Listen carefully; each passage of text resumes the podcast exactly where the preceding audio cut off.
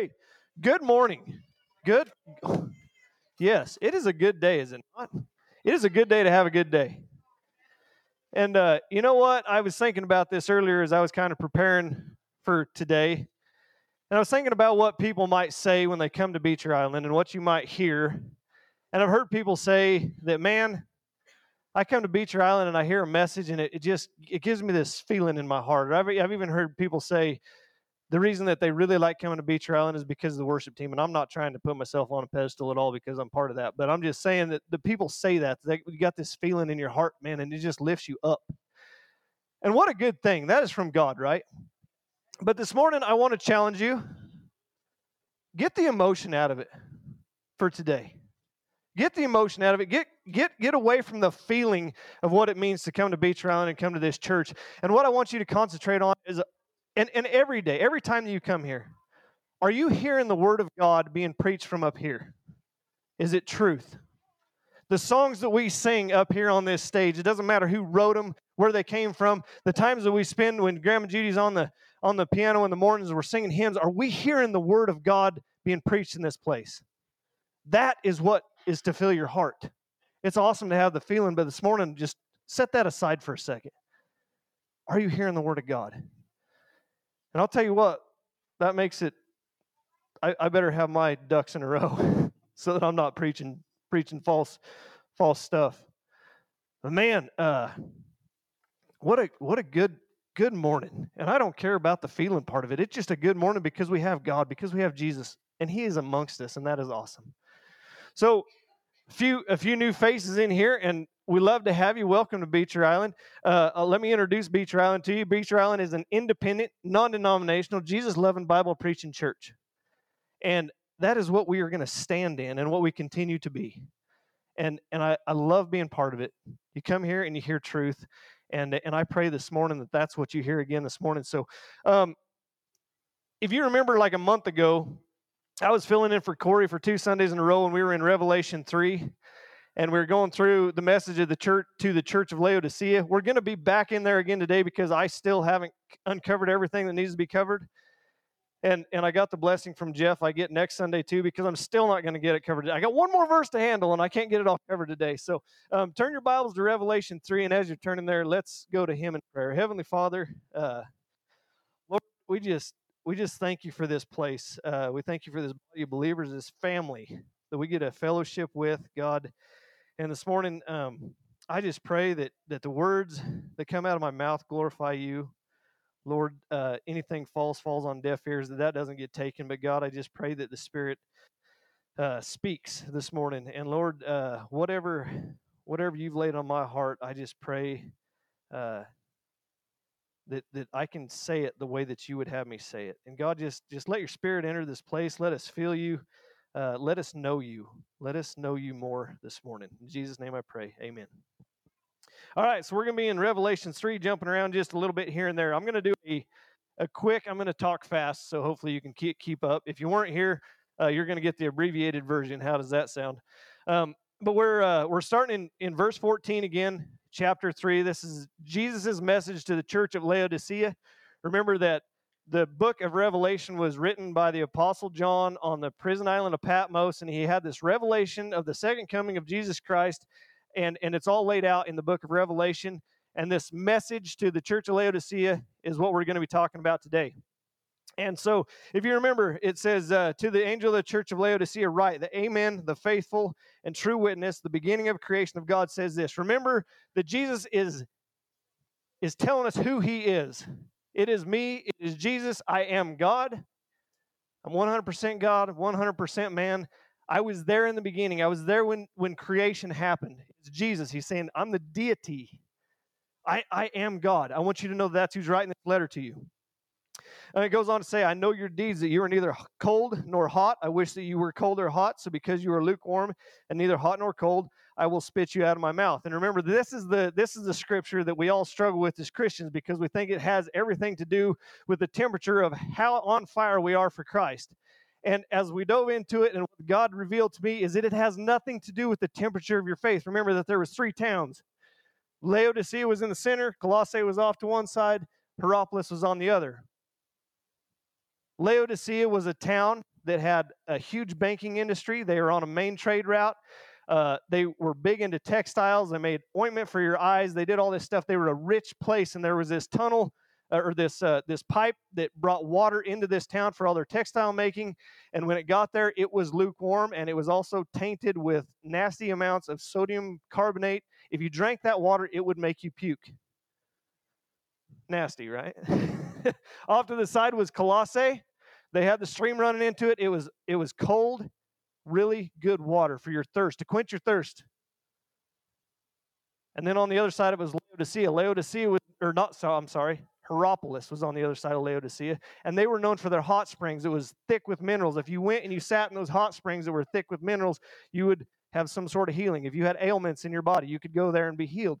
So that's what Jesus was saying. Don't be lukewarm. Be hot or cold.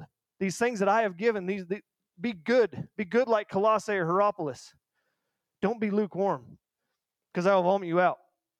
So as we as we continued on, because you say, I am rich, I have become wealthy, and I have need of nothing, and you do not know that you are wretched, miserable, poor, and blind, and naked.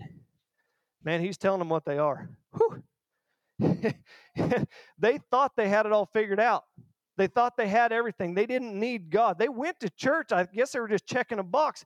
But remember, we talked about last time that I spoke that this was a church of non-believers. There wasn't a believer in there. And all the other messages that Jesus wrote to the other six churches around that area, there were believers in those. We could tell the good things that they were doing by reading those messages. They needed tweaked a little bit. But in this one, there wasn't anything good that they were doing. So we could argue that this was a church of non-believers. And he's saying, you don't get it. You you say that you're rich. You say that you're you you got everything that you need, but you are blind and you are poor and you are naked. And so we go on, and he says, I advise you to buy from me gold refined by the fire so that you may become rich, and white garments so you may clothe yourself, and the shame of your nakedness will not be revealed, and eye salve to anoint your eyes. Jesus is saying, quit worrying about the riches that you have. Remember, I think it's in First Peter chapter two, it says uh, that your faith is worth more than gold. Even gold will, will go away after a time. But your faith is worth more than gold is. It says, come get that. Come get that gold. And he says, these white garments, remember that in, in Laodicea, in these in these textile industry that they had, they, they made garments and they made carpets and all this stuff. And the garments were made out of black wool that they could knit so tightly together that it was waterproof. It was some high-quality stuff. And Jesus, Jesus is saying, no, come to me and I will give you a white garment. Remember, we talked about that he has this white garment that we are washed white as snow when we are forgiven of our sins. And there's only one way we... we sorry, my brain's getting ahead of my mouth. Uh, there's only one way that we become clean, and that is by the cleansing blood of Jesus Christ. That is how we get the white garment. Um, and it goes on to say, and eye salve to anoint your eyes. They made eye salve there. If you had something wrong with your eyes, I guess you could put this stuff on there. And, and God, Jesus is saying, hey, come to me and I'll open your eyes. Let me open your eyes. That's what he's saying. Um, nineteen says, those whom I love, I reprove and discipline, therefore be zealous and repent. We're going to handle half of that today. It goes on and says, behold, I stand at the door and knock. If anyone hears my voice and opens the door, I will come into him and dine with him, and he with me. And remember, a lot of times we think of Jesus as this humble servant, um, this possibly poor, hungry man. And so when we look at this verse, we're thinking, well, yeah, we need to, you know, I'm the head of this household. We need to go and open the door and let him in. And we need to make sure that we feed him and do all these things. He's saying, no. Remember last time, who is the head of the church at Laodicea? Does anybody remember? Say it with me. Jesus. Jesus is the head of the church at Laodicea. Who is the head of the church at Beecher Island? Amen. He is the head of the church. He is the master over that. So he's saying, I'm I'm the one that owns this deal. If you know my voice, I'm going to knock. And if you know my voice, you can come in. Or you're going to let me in, and you, then you can serve me. He is the head, okay? It goes on to say, he who overcomes, I love this part, he who overcomes, I will grant to him, sit down with me on my throne. Whew. He says, man, you, you get all that stuff cleaned up, and I've got a place prepared for you. Okay, so that was the that was the abbreviated version of the last the last two Sundays that I was able to stand up here and bring the message. So today we're going to dive into uh, verse nineteen. Those whom I love, I reprove and discipline. And that's as far as we're going to get today. I thought I could get this all covered in one Sunday, but there ain't no way. There ain't no way I'm going to be able to get television. And, and I don't even think I'm going to get, I, I think I'm just hitting the tip of the iceberg on discipline. I'll just tell you that right now. So, um, but we start there. And it, to those I love, I reprove and I discipline. I, I was, I've done a lot this whole week. I've told you guys, this has been a whole wrestling match with God. Every time it seems like I come up here and I have something that I want to say, but God, he intervenes. And he's like, well, what about that? And I'm like, well, yeah, but what about this, God? And he's like, well, what about that? He always comes out on top, but it has been a wrestling match. I have studied. I have looked things up on the internet. I've had conversations. I've done all this stuff to try to figure out what this means. But um, the easy part, I feel like, is what does it mean to reprove? And if we go back, it basically, it means to rebuke. It means to tell you you're you're out of line. You're not doing something quite right. And if we reprove or we rebuke, we correct somebody. We correct their heart. We get them back on the straight and narrow. And that's what God is saying that he's going to do. And I'm going to tell you this morning that there might be some things that I say up here today. There's a good chance it could offend you. I hope it doesn't. And I hope by the end of this that we can all come together in a common ground and know how much Jesus loves us. But he will rebuke us. And it says that. Um, Proverbs three twelve says, for whom the Lord loves, he reproves, even as a father corrects the son in whom he delights.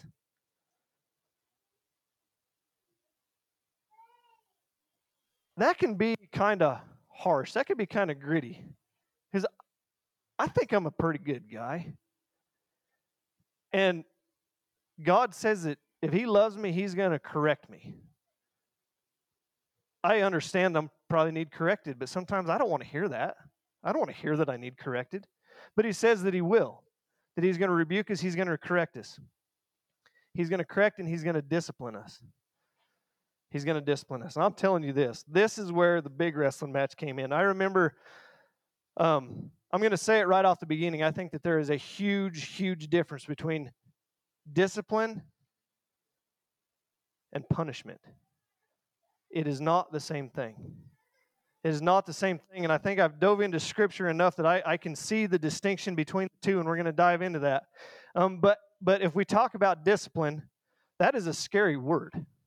That is a scary word, especially I remember being a kid, and my folks, they loved me. I didn't like the way they loved me sometimes. Sometimes it was a little paddle on the re- rear end. And uh, and sometimes it was being grounded. I couldn't go ride my bicycle. I couldn't go ride my horse. Mom, what else did you do? To- I'm just kidding. But it was because they loved me and my brother. What was really awesome is I got to see my older brother get disciplined, and I could learn from his discipline. That was pretty cool, too. We won't get into that. Um, but anyway, they loved me. And I didn't like it. I didn't like it as a kid, but looking back now, I remember I remember times we had four H hogs, and and uh, I remember a few times when I was a young kid, we, me and my older brother, we'd go out there to feed our four H pigs, and we get to mess around on our bicycles or something, and we would forget to feed our pigs. I guarantee that only happened once or twice when we didn't get supper that night because we didn't feed our pigs, right? I mean, that happened. Discipline happens, and we didn't like it. But now looking back on it now, I've got a son who has pigs. And he knows that if he if he don't feed them pigs, there's a good chance he's going to be hungry for a night too. We don't like it. But as a parent and on this side of it, I, I understand how important it is that we discipline our children. How important it is we've got to discipline our children. We've got to keep them on the straight and narrow. We have to do, they, they've got free will. They're going to do what they want to do at different times. But me as a parent, I have got to figure out how to how to help them, grow them up, raise them up in the Lord and the good things of this life. Don't go astray. So now I turn the camera to myself or or someone who is a new believer, and you hear the word discipline, and whew, I don't like that. But as we grow in our faith, we understand how important it is that we are disciplined and how good it is to be disciplined. It's a correction of your heart.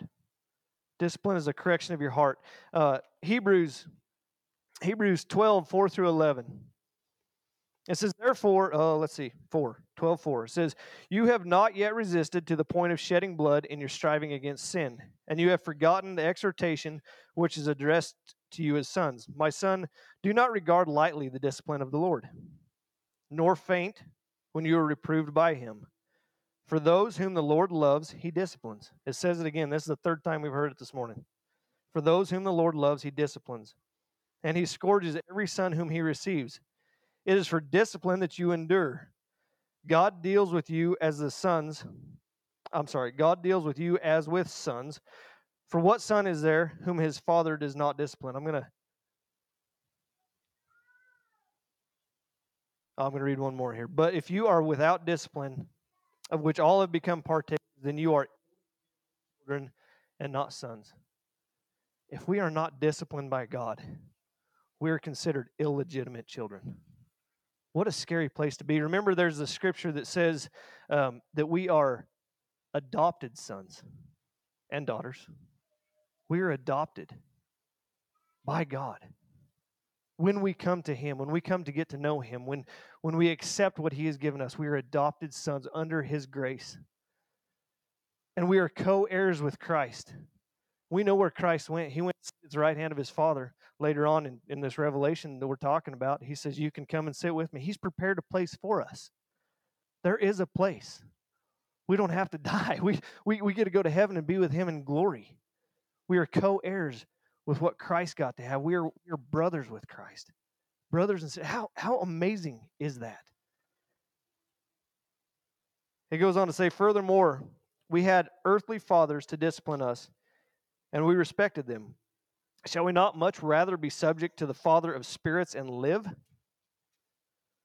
For they disciplined us for a short time and, uh, as seemed best to them, but he disciplines us for our good, so that we may share in his holiness.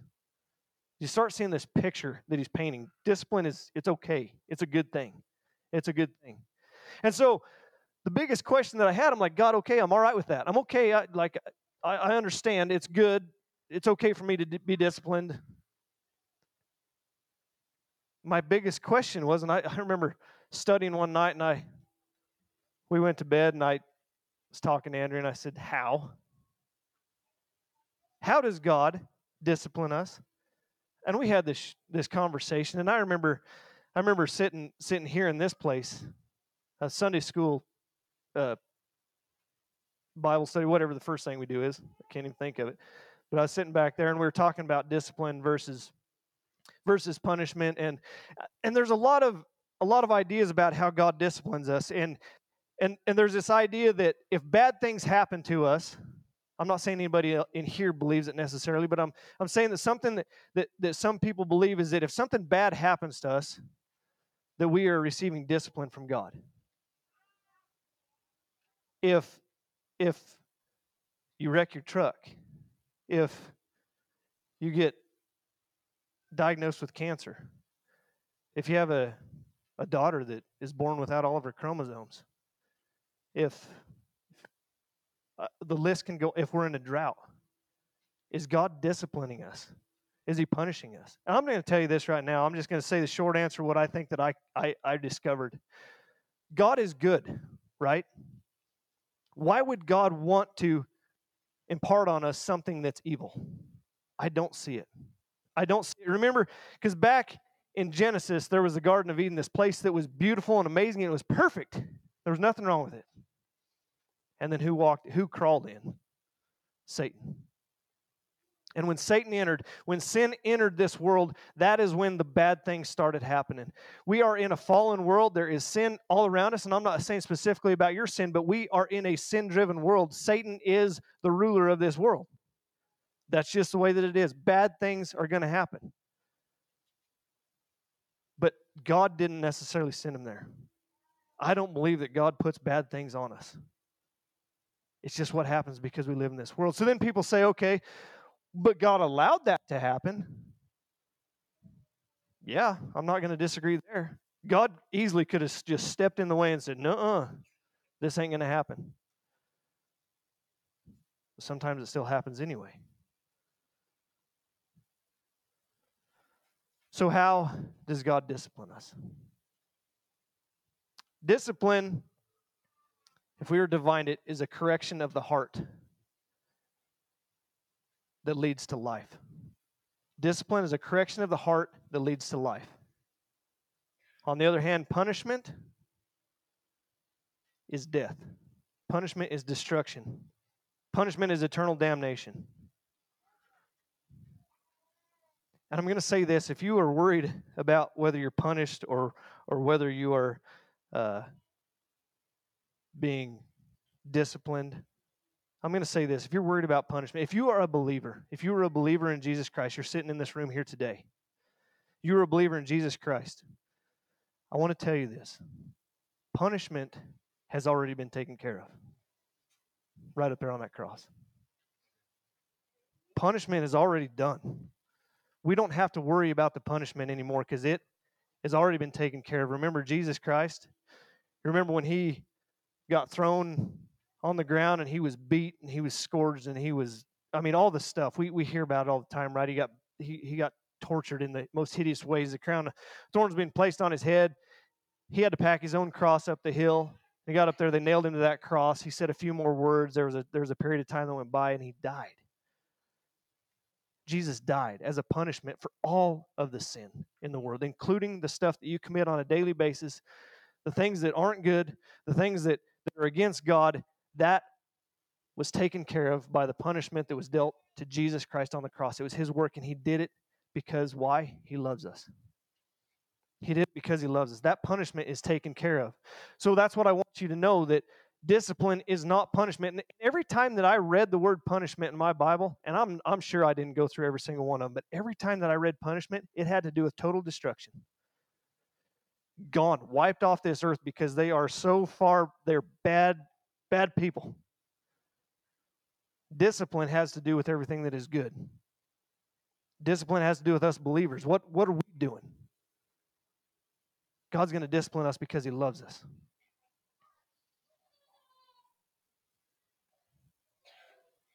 Here's the deal. Just because you are a Christian does not mean that life is going to be easy. Not once does it mention that in the Bible. Just because you're a Christian doesn't mean that life is going to be easy. John sixteen thirty-three says, in the world, I'm sorry, I'm going to start a little earlier. It says, in me you may have peace. In the world you have tribulation. But take courage, I have overcome the world.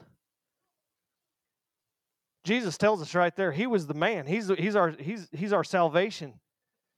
He's the Prince of Peace. But he tells us, in this world, you're going to face some struggles, some troubles in this world. But he says, remember that you that in me you have the peace. You're not going to find that in the world. You, you find it in me. James one twenty-three says, consider it pure joy, my brethren, when you face trials. Again, it tells us we're going to have trials. That's all there is to it. We're going to face trials. But consider it joy because we have the peace of Jesus Christ. Trials of many kinds, knowing that the testing of your faith produces perseverance. The testing of your faith produces perseverance. Our, my faith gets tested on a regular basis. And I don't like it, but it does. And and every time that your faith gets tested, whether it's something that's sinful, that, that you're struggling with, or whatever that might be, it's a testing of your faith. And you know what? Sometimes we don't pass that test with a with a one hundred percent flying colors, A+++. Sometimes we just get an average C on it, but we've got to pass it. And every time that we pass that test, every time that we we we change our minds of how we act, react to a situation, or every time that we um, This this sin is there and we we wipe it away, it produces perseverance in us. For the next time that it comes comes along, we have perseverance. And we have another chance to be tested. We have another chance to do it right. And God's saying, hey, come to me. Come to me. Your heart's reaction to a given situation. That is how I believe that God disciplines us. You see, it has nothing to do. This is just a cowboy's interpretation, my opinion. Maybe it matters to you, maybe it don't. But this is what I learned from God. It has nothing to do with God placing hardship on you. It has nothing to do with him wrecking your, or not him, wrecking your truck. It, it has nothing to do with this drought that we're in. It has nothing to do with, with uh, a special needs child. It has nothing to do with if you have cancer. But it has everything to do with how you react to the situation in the world. Everything to do with how you react to it. I'm going to tell you what, I went through some pretty serious discipline last summer. And we're in a drought, like it's not good. And Andrea and I's books, there's a lot more red in it than I would like to see. And I'm worried about what we're what we're going to do, what's the next step, and and and I'm worried about, I'm putting all of my worry and all my thought and all my energy into our farm and ranch, and what am I going to do? What are we going to, what's going to happen? And then after I got done thinking about that, I the next thing I would think about is my kids. Like, I, I just I just need to be a good dad. I just need to make sure that I'm raising them. I got a brand new baby on the ground. Like, what am I doing?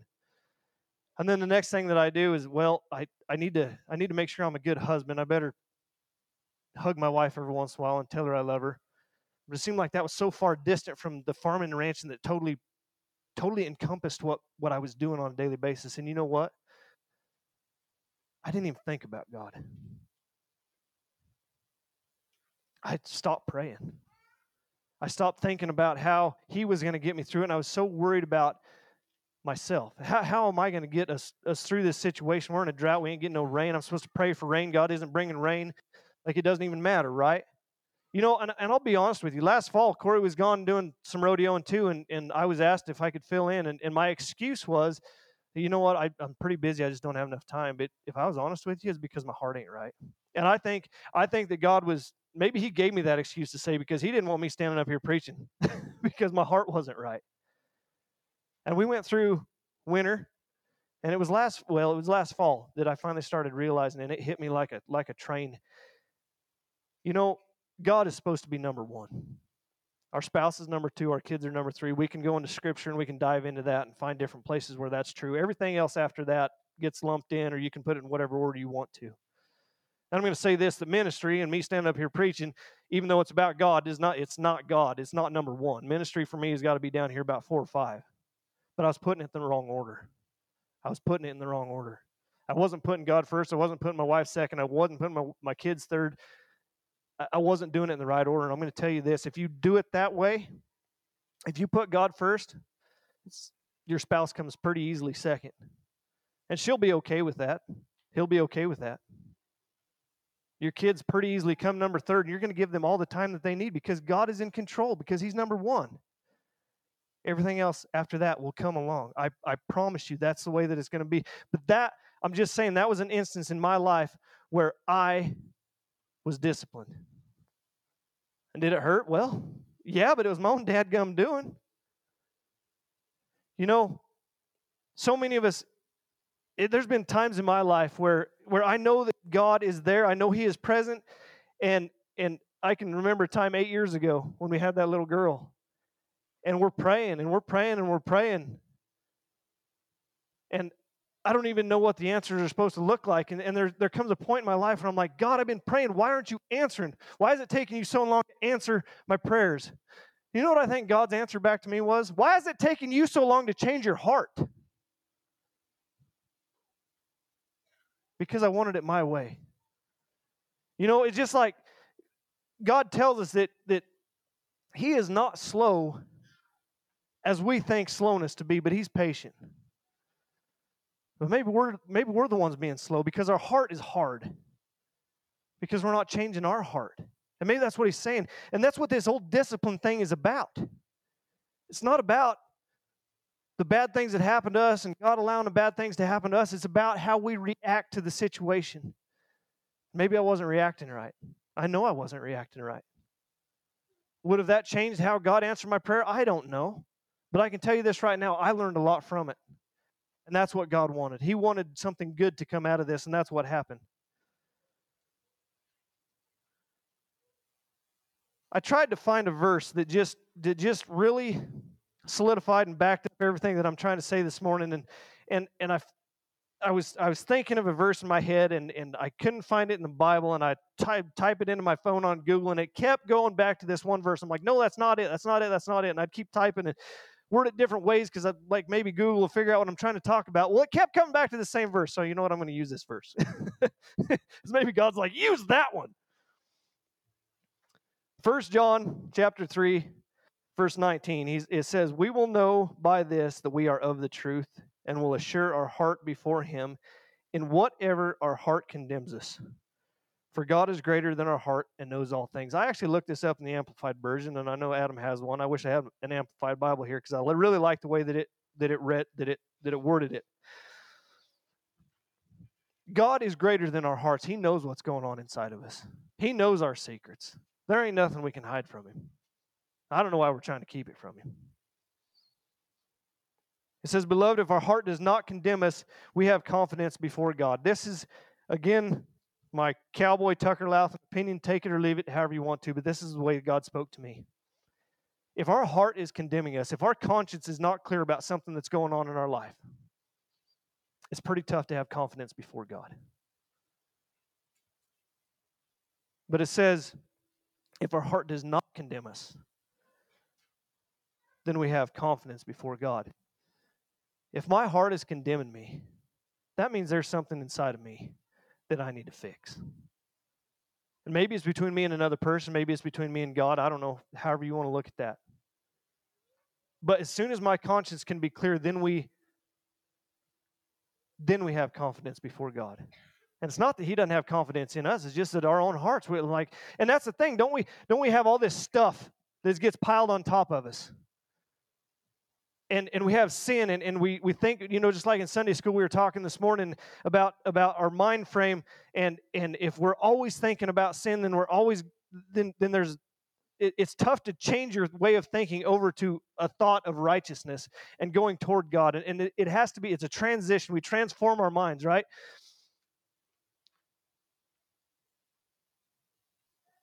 Lost my train of thought. Trying to think about God.